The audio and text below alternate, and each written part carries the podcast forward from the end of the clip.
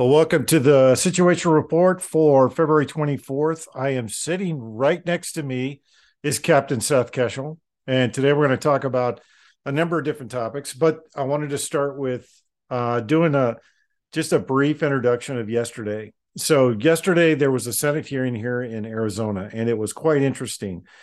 I was not expecting to be on the ground for it. In fact, I probably wasn't even going to pay attention to it yesterday, but the good captain called me and asked me to come down, and I went down, and it turned into a good situation where I was actually fortunate enough to sit in the room with um, a few people that were not just activists, but they're they're they're patriots is is a better word for it. Tammy Clark, she runs Stand Up Michigan, um, and then I met a whistleblower from not just uh, Project Veritas, uh, Jodi O'Malley, who was a she was a healthcare whistleblower. In the same room, I was sitting with Mark Finchem. Uh, is that Christy Megan? Kristen Meghan. Kristen Meghan, yeah. Thank you, thank you for that. It was it was quite an interesting day. Uh, I had dinner with Mark Finchem last night. Great guy. He's Mark Finchem or Mark Finchem, sorry, schooled me in the uh, the corruption that is Arizona. And we talked briefly about his court cases. We talked briefly briefly about his Secretary of State run. And look, I've been critical of a lot of almost all of the politicians in Arizona by name. But uh, one thing that I that I have learned over time, especially about Mark Finchem, Sonny Borrelli, they want to do the right thing, but they're restrained by a system that is built around corruption. And it literally is designed so that nobody can fix the system from the inside. It is it's incredible. And and I've got the expert here to talk through that. So I'm going to hand it over to Captain Keshel here to let him talk about Arizona and his his impressions of yesterday and his testimony. And I'm going to let him talk about just Arizona in general because he knows the political landscape here a hell of a lot better than I do. So, good captain, please take it away. Well, good Colonel Murray. It's great to be on the show live. Of course, we've laughed about a few of the shows. yes, we have. Commiserated about others because the reality of the world today is it's not it's not all butterflies out there. So yesterday's hearing was interesting. We had a variety of different topics come up, different speakers. Colonel Ivan Raiklin was out there. We had the whistleblowers at the end. Liz Harris really laid it all out there on the line. And I think if you want to talk about other elected officials that the very few that actually earn their keep. You're talking about Liz Harris, somebody who won a race and still called for a new election. To have a new election throw out a victory, that is something that is not common. But with the landscape here, I had a, a testimony about 30 or 40 minutes long in the morning, met with a few questions, and they had to break for the March for Life attendance. And then as soon as we came back, I was up answering more questions. Ken Bennett tried to kneecap me on the analysis with the trends. And of course, I just answered him. It's simple. Trends are calculated by number of votes divided by total votes cast, and wherever that margin lands from the previous cycle is your trend. Just because something trended left one way doesn't mean it's going to continue the trend if it's interrupted by a record Republican vote gain in a Republican stronghold like Arizona. You know that chimp doesn't know what you were saying to him, right? He doesn't do math. He probably he probably does, but he absolutely is somebody who who seems, despite all of the evidence of corruption in 2020 and 2022, to seem that a margin of 10,457 votes couldn't be completely fictitious. My numbers suggest Donald Trump carried Arizona by a larger margin than even George Bush did in 2004. Nobody's going to approach the Reagan numbers, 30 point margins in a state that's grown so large in the metro areas again, but this was a very handily won Trump state.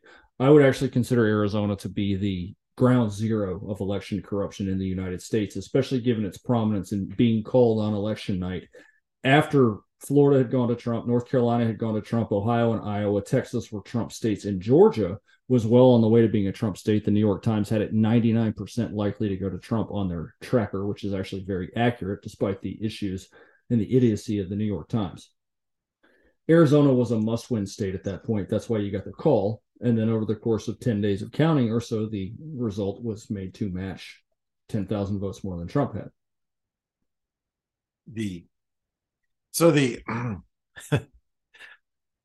I, I promised the good captain that I would not go on a rant about who needs to be um, executed for treason. So I will keep that to myself, even though there are several. But what he, what he's really pointing out is that the 10 and 10 or 11 days to count votes is not just it's not just unnecessary. It's one of their many mechanisms of cheating. And the question is not how did they cheat it's how didn't they cheat. I personally witnessed the same people walking into four different polling stations on november 8th carrying ballots and dropping mail-in ballots off at different polling stations. Then there's the ballot paper then there's the count itself. Then there's adjudication. Then there's signature matching. There's a variety of ways that they cheated, and they did it across the board. And if you've heard my podcast before and you heard the sit rep before, you've heard me say that not only did they steal the presidential election in 2020, but they took the Senate in 2020. And they never, it's never been, you know, turned the other way. So they still have the Senate. It's the illusion that the Republicans are in charge in the House. They have the House, and now they have the swing states. And the plan all along, at least this is my my view, and the good captain will have a chance here to refute my claims. My the way I see it developing is that they wanted to take legitimately take the presidency, but they knew they couldn't get enough ground support for Joe Biden. So they cheated and got greedy and took it anyway. They they absolutely had to do that in order to do what we're seeing right now, which is expand the war in Ukraine, run the economy into the ground, offshore most, if not all, of our manufacturing and energy production, as well as bankrupt the rest of Middle America. And you're seeing in in Palestine, East Palestine, sorry, you're what you're seeing is a coordinated effort to cover up probably one of the most toxic spills in U.S. history, and people don't even realize how bad it really is. I was fortunate enough to sit with with folks that actually do this for a living yesterday and I got a download on exactly how bad this really is. But when you roll it up to the bigger picture, what you see is you see them using these elections now to set conditions so they can stack the Supreme Court, they can change the Constitution, and they can go after free speech as well as the Second Amendment. Ultimately, that's what they want to do. Do I think they're going to get there? No, I don't. I think this is going to blow up long before 2024. Doesn't matter who runs. Nobody can win legitimately now. The system's too broken and too corrupt. But you know, doesn't stop Trump from trying. Doesn't stop Trump from from running. Doesn't stop DeSantis. But can they win? No, they can't win. All of our elected officials now are chosen, and that's that was blatantly clear yesterday. Thoughts? It goes back further than 2020. I mentioned to the committee yesterday that you can easily point to historical examples like Boss Tweed in New York City in the 1800s and the well known fact that Chicago, Philadelphia, other major metros are riddled with voter fraud and election fraud. The two are different. Voter fraud is when you want to go vote twice, election fraud is when the government conspires to manipulate the result or produce a certain outcome. Now, with sophisticated data collection and sophisticated technology, big city, big county election fraud can now be exported to your Pinal counties of the world or your Lancaster County, Pennsylvanias of the world. My evidence suggests that 2018 was the beginning of widespread election manipulation, and we saw it here in Arizona. There were two races that I specifically mentioned in front of the committee yesterday with more than 300,000 excess votes forecast in the 2018 midterm. The two races in question would be the U.S. Senate race, in which Kyrsten Sinema took the seat over Martha McSally, who conceded faster than than the news networks could even call the race, and then Katie Hobbs, who took the Secretary of State office by 20,000 votes. And this is after Steve Gaynor had already been called the winner by the press. Maricopa County did his thing and counted votes for days until Katie Hobbs won. Now, who is Katie Hobbs today? In 2020, she was instrumental for overseeing the election in Arizona, which somehow went to Joe Biden. That was only the second Democrat win in the state since 1948. And then, of course, Katie Hobbs gets over Kari Lake somehow in the 2022 midterm, overseeing her own election, which is a fallacy in its own right. So Arizona's election corruption is not just a 2020 thing; it's a 2018 as well as 2022 thing. And the interesting side of this conversation is yesterday we uh you know it's kind of interesting how this uh how this all develops. But let's take a step back because I, you know the good captain's been uh, been staying at my house for last uh, what 24 hours i think. And uh, i got a real feel for his travel schedule. And it, to be honest I, I didn't have a clue how how many days he spends on the road and how grueling the schedule is and how many different assholes he has to deal with on a daily basis. This, you know, I've I've said this before. Unity's the hill we're going to die on. And he sees it firsthand, right? He sees all the different groups that don't want to play nice with each other, all the different groups that have their own agendas. He's he's been, you know, in the Trump orbit and dealing with the Trump orbit. And one of the things I realized, and I'll let you talk about it because you're you're closer to it than I am, is you know there's there's a lot of sacrifice that goes along with this, right? I, it's easy for me to sit and criticize, you know, all the different groups that are not playing nice. But when you put all the personalities in the same room, which he's been in the room with all these personalities, you can see why it's so hard to unify everybody, right? Because everybody sees the situation differently. And um, that's just one aspect of it. The bigger aspect of it is, you know, what's the personal cost to you to do this? Because you do this all the time. This is your this is your primary job, right? So what's it look like? It's not my primary job by design, more of a matter of necessity. I, I when I first stumbled into this movement as a major figure in the election integrity front, I still had a day job. I was a salesman of traffic control technology. In fact, here in the Phoenix area, I sold a couple of different agencies and up the road in Flagstaff on traffic detection equipment. And then when the audit movement took off and my numbers became commonplace in the movement for canvassing or for the effort to get election audits, I was canceled from my job. Now I can't prove that because Texas is an at-will employment state, but it was a very strange time to be let go in the 4th of January from a job that paid me very well. So I had no choice but to sink or swim. I'm sure that somewhere in my network I could find a, a, standard job. I think that right now, given where the country is with elections, I'm doing what I'm supposed to be doing. But it's a very difficult road to travel. A lot of people think it's just this glamorous life. It's not. There's a lot of different people that you run into that are very hard to work with. And I, I think it's a lot like the captain's career course when you're in the army. And after you after you finish your You're taking me back there. yeah. So so after you finish your after you finish your first assignments in the in the army whether you're either a staff officer as a young lieutenant or you've got a, a platoon leadership position or an xo position they'll send you to a school called captain's career course. And it's mostly junior captains mid-grade captains sometimes that are getting what amounts to a, a master's degree in the army. And it's 60 captains in the same class with nobody to boss around and it becomes very toxic very fast. Cliques form. For the military intelligence captain's career of course, we had about half of the officers there were, were branched military intelligence since they were lieutenants. And then the other half were combat arms officers that moved to military intelligence as captains. So you have infantry and artillery and armor officers that became intelligence, and they usually segregated themselves. And it all comes down to alpha type personalities who don't want to be followers or subordinates or go along with someone else's plan because they all think that they have a better plan. And it's not easy. It's not easy to do. It really lends credibility to why the military has a rank structure in place. There are very few people in this movement that have enough clout to command the leadership position without any contest. So that's why all the work teams are generally riddled with infighting sometimes it's actually there's a good reason why there's infighting. Somebody's done something wrong or unethical. And then in other cases people just cannot agree on how to proceed. A good example would be just in the election integrity front people that are all about getting rid of machines. I think we need to get rid of machines too. That's the second point of my 10 points to true election integrity. But the first point is the voter rolls because if we don't clean up voter rolls then you're going to have elections free of machines in which there's mail-in ballots going out to a fraudulent voter roll so all of these pieces have to be put into place, and they're very hard to decouple one from the other to get anything done.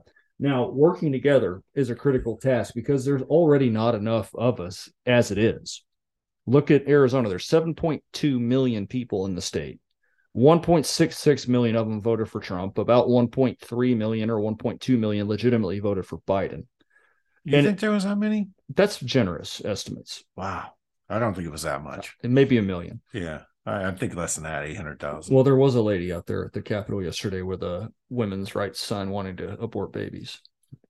But okay. So a million. All right. I'll give, I'll give you a million. so so all that to say we we have a lot of comfort still in the country people can go to subway people can go out and watch a ball game they can go to the movies and we had maybe 75 people attending the hearing that were not in media or political staffers yesterday so we care about it the people that are in the movement think it's the only thing going on but a lot of people out there don't get involved which is why people on the dissident right or in the patriot movement if they can't get along then you fragment a movement that doesn't have enough base level support. We don't have enough walking dead like the left does. That's just going to get out there and wave a sign because they got paid 10 bucks or given a free sandwich to do so.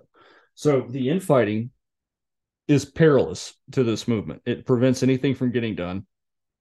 Sometimes you have to take a, a, a small a small victory and capitalize on that, which is why during the midterms, I watched what happened in Michigan and New York and Pennsylvania, and I saw it. But pragmatically speaking, I'm like, look, the fight is Arizona and Nevada. Mm-hmm. We can knock one of those trees down and expose the entire hill of beans. Or if you can get Mark Finchem in office or Jim Marchant from Nevada in office as Secretary of State, both of those could have exposed the election problem. Those were probably the two most important tactical players in the election in 2020 to get into office. And Kari Lake was the most important symbolic candidate to get into office. She was the crowning jewel of the America First movement in 2022. And also here in Arizona, she would have had vast executive power that would have exposed a lot more corruption than just in elections. But I tend to believe that they're all tied together. Yeah, and um, so uh, let's let's let's pause that for a second because there's some other places we can spin off of that. Tell t- tell people what it's like to what's your travel schedule like. What what is your day to day? Because I you know I've watched you for the last two days and you're getting pulled in six thousand directions. What's it What's it like to to What's your travel schedule like? Well, what it's going to be like today is obviously I'm going to leave here and go to Reno, and I'm going to spend two days in Reno. Now, speaking engagements have slowed down a little bit. I think it's related to just a, a bit of a lull in the election integrity movement in general. Dr. Frank has been all over the place. Dr. Frank has a, a little bit of a different network than I do. He's tied very closely to a lot of the canvassing organizations directly. And and Dr. Frank has been absolutely a warrior for this movement. Dave Clements runs around a lot for election integrity. Yeah, but I don't know where I stand on that guy. That some of the stuff that comes out of his mouth is uh, like it's like he showed up he showed up here um out of the blue. So what what's he trying to do? What is he what's his what's his agenda? So Dave is Dave is big about election machines. Next door in New Mexico, where he's from, in Otero County, they exposed with the help of their canvassing team and with the with the audit itself they did in Otero County, exposed a lot of the functionality of machines to access voter rolls and cast ballots remotely on folks. Now he he's been somebody that's been a, a voice on the magistrate's doctrine and also machines. He's had some success getting a lot of his ideas mainstream. He's made some pretty good sound bites in in Kern County in California recently. But what I would say about the travel schedule is last year I did more than 180 nights out on the road. And the tra- the flights I now one of some of the benefits are I can use points or miles anywhere I want to go somewhere if I need to. Lots of lots of time in the air, but it has its cost. It's it's difficult to find find time to eat right all the time or to get in the gym frequently. And it's it's difficult to to shoestring a schedule like that together, especially if you talk about travel. You have to be really cautious on planning trips. It's very hard to get from Portland, Oregon to Philadelphia, Pennsylvania and do an event on the East Coast in one night. And I did that last year, dealing with lots of rental cars, I've done those flights. dealing with lots of hazardous people.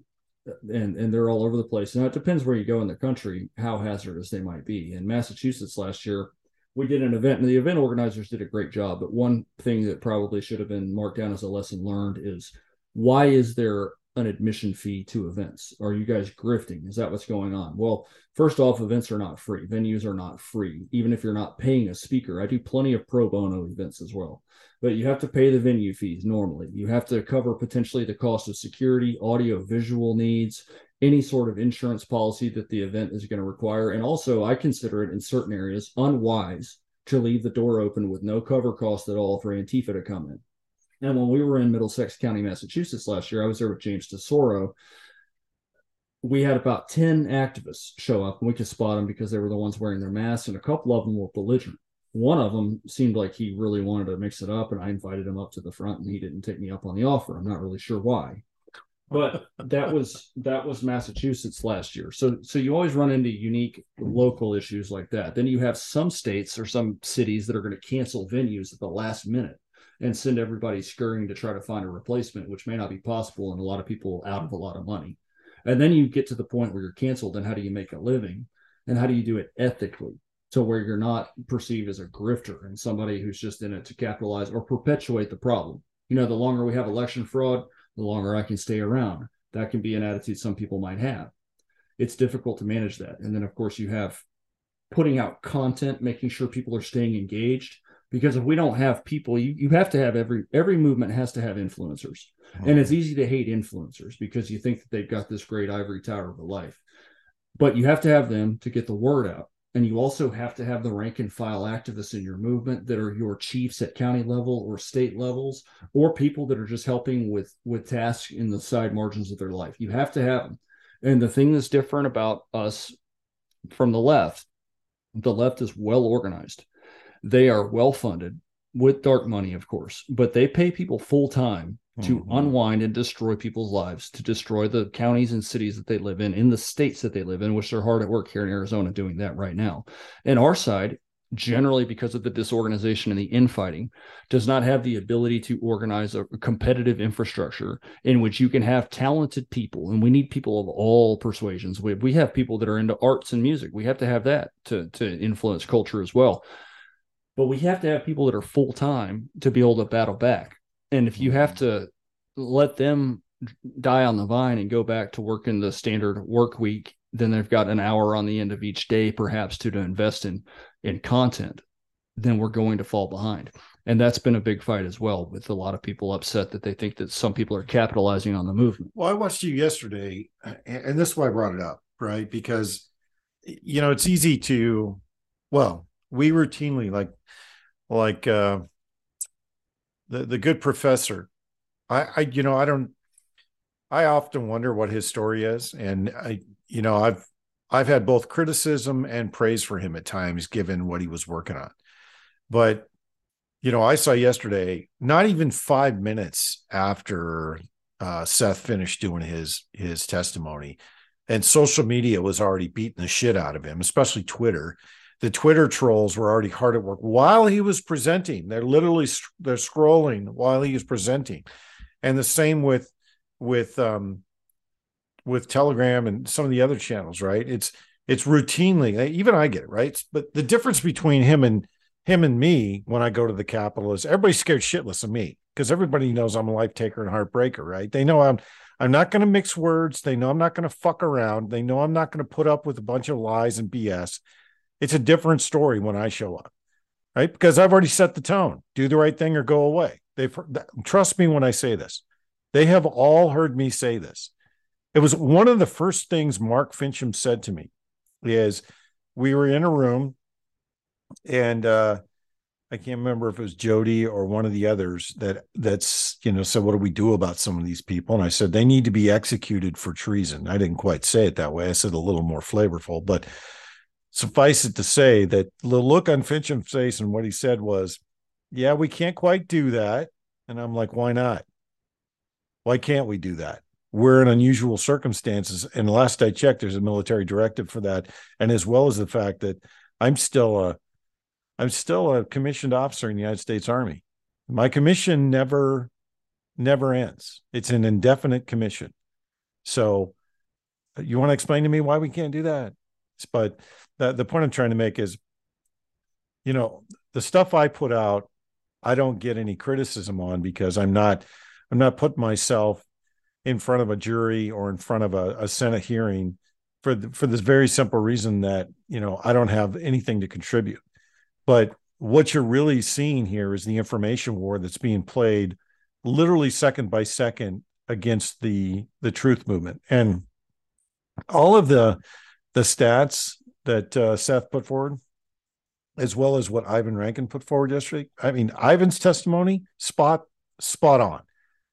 He literally said that all of this is being funded by China. The Sinaloa cartel is being funded by China. The fentanyl um, push into our country is being funded by by China. Those are act of war. Every every bit of that is an act of war, and they're paying foot soldiers here as a proxy to fight in the U.S. That's an act of war, and literally within minutes, the mainstream media was beating these guys around the head and neck, and you know it's not it's one thing to to get called out in mainstream media. It's completely another to get called out in mainstream media and then by your own peers and then by people in your own movement. It gets it gets frustrating. And the the part that gets under my skin is that of all the people on the planet right now that need to, you know, disagree and infight, it is not the truth movement. We need to we we need to actively be recruiting people around the Maricopa County Board of Supervisors to come forward and just walk through how they did all this and literally be a whistleblower. That's what we need. Because the one thing that, and you can speak this a hell up better than I can, man. The one thing that we don't have on our side is somebody on the inside from this conspiracy to come out and say, yeah, we cheated. This is how we did it. This is who paid for it. We already know that the FTX scandal exposed Mitch McConnell, Kevin McCarthy, and all the Democrats for laundering money through a hedge fund back into candidates into a number of different states during the 2022 election. We already know that. Now we know because of the lawyer that testified yesterday, which I'm going to do a whole different sit rep on that with Mark Finchem because he's got he's got access to the book that she references. We're going to do three or four different episodes on how these people are laundering money how the Sinaloa cartels, aka China, is laundering money to buy properties in the state and pay politicians. We'll do a, a number of, of shows on that. But I wanted to touch on the human element of this because I don't get Seth's time very often. We maybe tra- you know tr- transmit five or six text text messages a week, but he's usually running and stepping and fetching most of the time. So I don't get a lot of time to talk to him. But I wanted people to realize what it's like to be on the other side of the fence because it's one thing to be to be out in front of everybody. But when you're taking sabot rounds from everybody around you, the shit gets old, and it gets it gets it just it beats the shit out of you.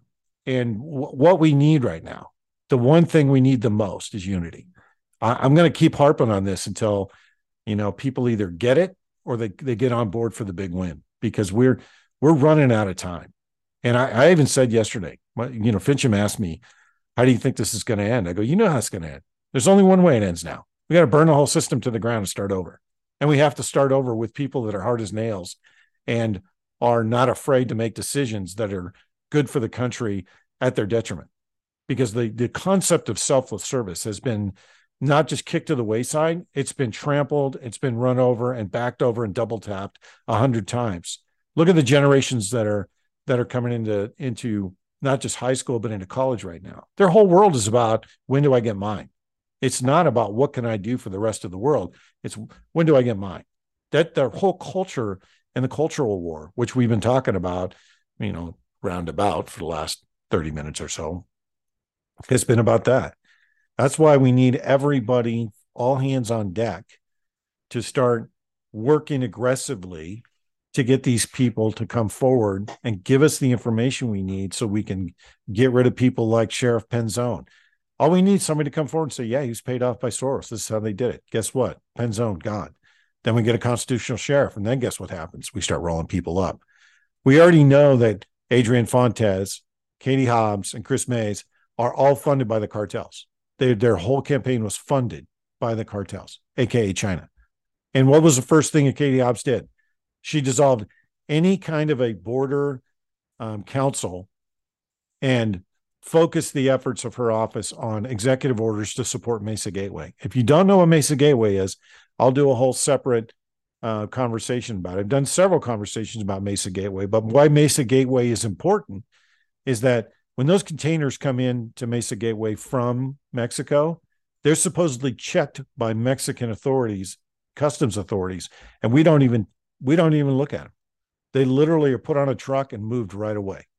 And that is there's so many different avenues of um, not just you know chemical weapons, material weapons, human trafficking. Take your pick.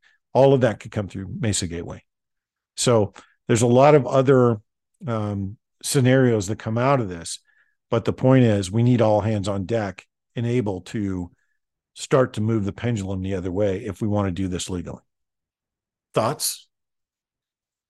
It's a lot to swallow. Well, I could I couldn't agree with you more. And you mentioned taking sabot rounds. Nobody goes into this if you become a public person expecting to not get hit. Now, depending on how prominent your profile is, you may be hit regionally, locally. I tell people this all the time across the country. The time to figure out if you want to be into this kind of thing with your name out there and potentially your business or your dirt out there, the time to figure that out is now when you're not under pressure when you don't have any decisions to make other than do I want to be part of this or not? Because if you do make an impact, if you get involved, the only point of doing so is to make an impact. It's not to just go out there. There's better ways to make a living. You know, there's some people, if you listen to them online, they think that people like me are running around making $10 million a year talking about election fraud. You know, I, I did a, a, a Substack article about a trip I took to the Northeast last year, and it was a very small market.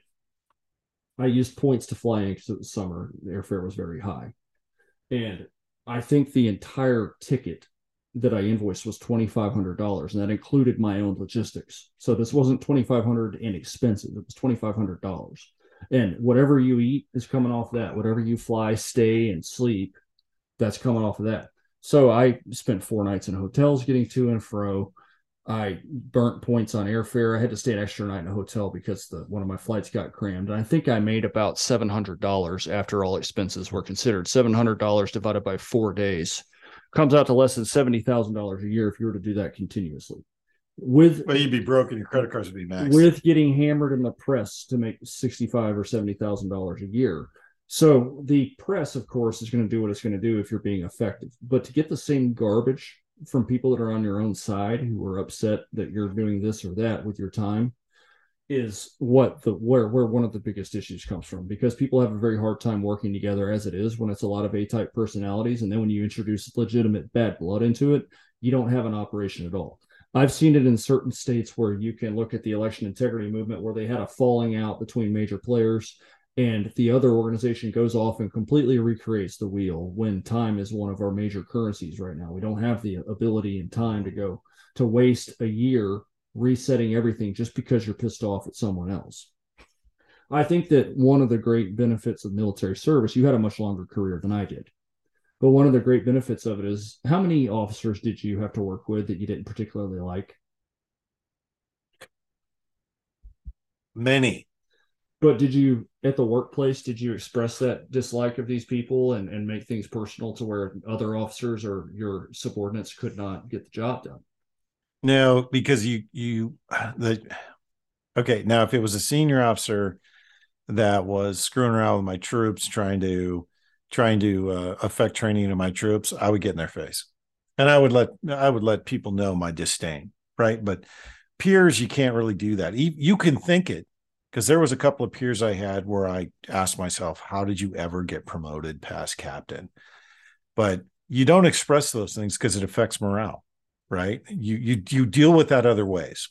You use the command and you use senior leadership to move those people out of the way if they're if they're turds. Because there's look, there's a lot of shitbags in the military. But at the officer rank, you have to be careful about how you do it because you, you can't infect another unit, even though even if it's true you can't infect another unit. But did people know I did, didn't like certain people? Absolutely. Sometimes you can't hide it. But to sustain bad blood in a combat environment is going to create a lot of potential hazards and issues. Oh, you fuck can, yeah. You, You can just, look at some of the key military Yeah. operations in the country, in the country's history. You can look at Eisenhower versus George Patton in World War II. No secret that the two of them hated each other's guts. But Oh, for yeah. the sake of the war effort, they got along. Now, of course, Pat, Patton's death in 1945 brings out some pretty interesting theories, with with Eisenhower pivotal in some of those as well. oh, he was killed. The founding fa- killed. the founding fathers in our country, they didn't like each other either. You can look at the very first administration. George Washington's cabinet fell apart completely. Washington and Jefferson and Adams, they all had a triangle of hatred in one way or the other. but they kept it together for the sake of the kids instead of blowing everything up. The left, they will do a little bit of infighting, but ultimately they always link arms, whether that's at the behest of the financial interests that funnel them the dark money or in their desire to utterly annihilate the things that made our country strong. They managed to keep it together. So there's a there's a degree of on the spot correcting, as you mentioned, yeah. correcting course versus sustaining bad blood and that is that has really hampered the election integrity movement as a whole plus the freedom movement. It, yeah. it's in the medical ranks as well when you talk about those that are pushing for medical freedom or or going into the mandates and even in the j6 ranks as well. You see you see massive division which prohibits any forward movement.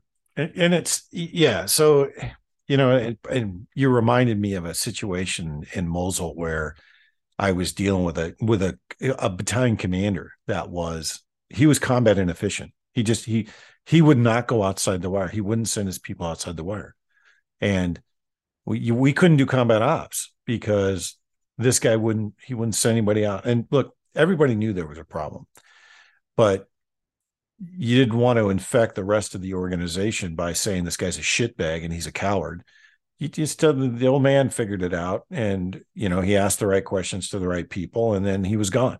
And that's how you deal with that right? But in this situation the problem is you have so many different personalities that think they're right and they can't back off of the ledge that they're right. And every time you challenge that they lose their shit. They they literally just lose their shit.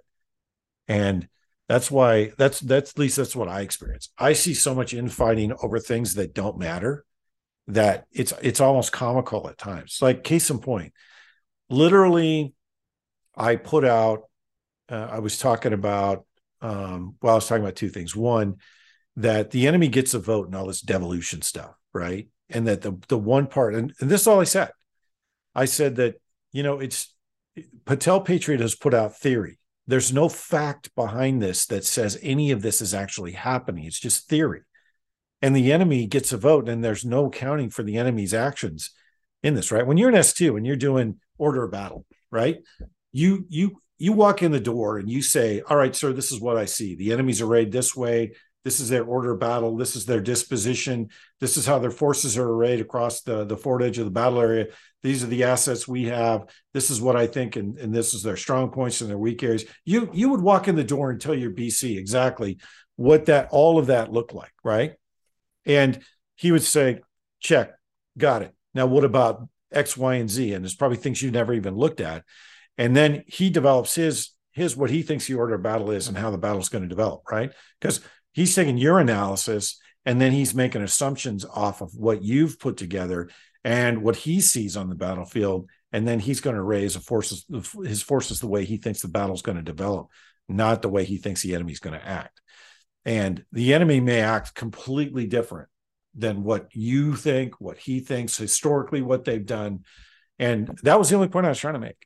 And people lost their fucking minds, absolutely lost their minds. Death threats. They were calling me, they were emailing me, they were telling me I was a shill. And I'm like, all I'm trying to tell you is that the enemy may not do what you think they're going to do. And the people you think are in charge may not be in charge they may not be doing anything. And you know, you're on the ground with most of these guys. You've seen, you know, you've been on the ground with with uh, the professor, with Mike Lindell, with with Mike Flynn.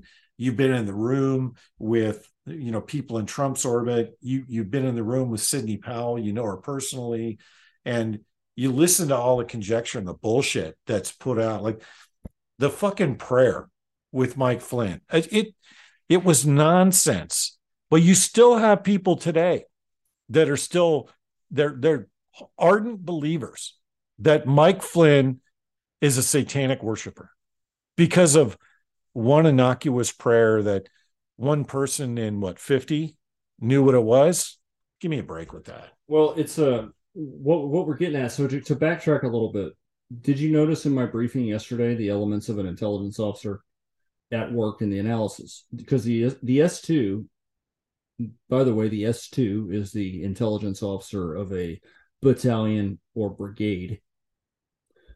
The S2 comes up with an estimate in battle, which is a most likely course of action and then a most dangerous course of action. So I did present multiple forecasts suggesting what most likely and most dangerous courses of action for the enemy, in this case being Joe Biden, how many votes he's likely to get. This is predictable based on a trend cycle of 17 elections and also political trends and voter registration and also population change, which Arizona is definitely getting the shaft by the government and the Census Bureau on its population, which is depriving it of its proper electoral representation.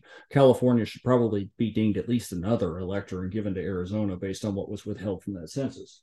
So, with those things considered, the training from the military still comes in handy. But people don't seem to understand that. You have people like Ken Bennett trying to kneecap me yesterday in the hearing by by saying the margins, the margins. Well, the votes, the raw votes contribute to what the margin and what the trend in margin is. It's really just a we we seem to be drowning in a sea of idiocy. yeah. On on that note, we're we've had a hard stop on time, but um, I was going to play. I always end my show with a with a good song, and today I was going to end with a little Steve Miller Band, the, uh, the Joker. What do you think? That sounds like it might be from before my time. All right. Do you have any uh any suggestions then? Well, Top Gun soundtrack's always pretty good. Top Gun, the new one, the Maverick, the, the Navy people. Uh, yeah, because you are a Navy captain now. Yeah, that's right. So, so given the fact that the Seattle Times has promoted me to naval captain, that means I have a pay grade on you.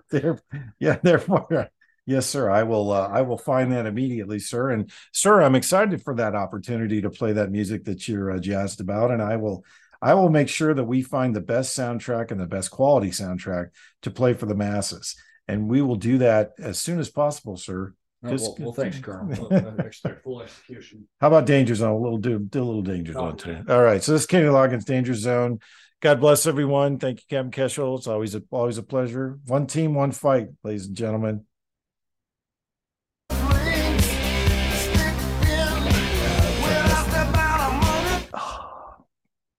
God. We'll try this one. There we go.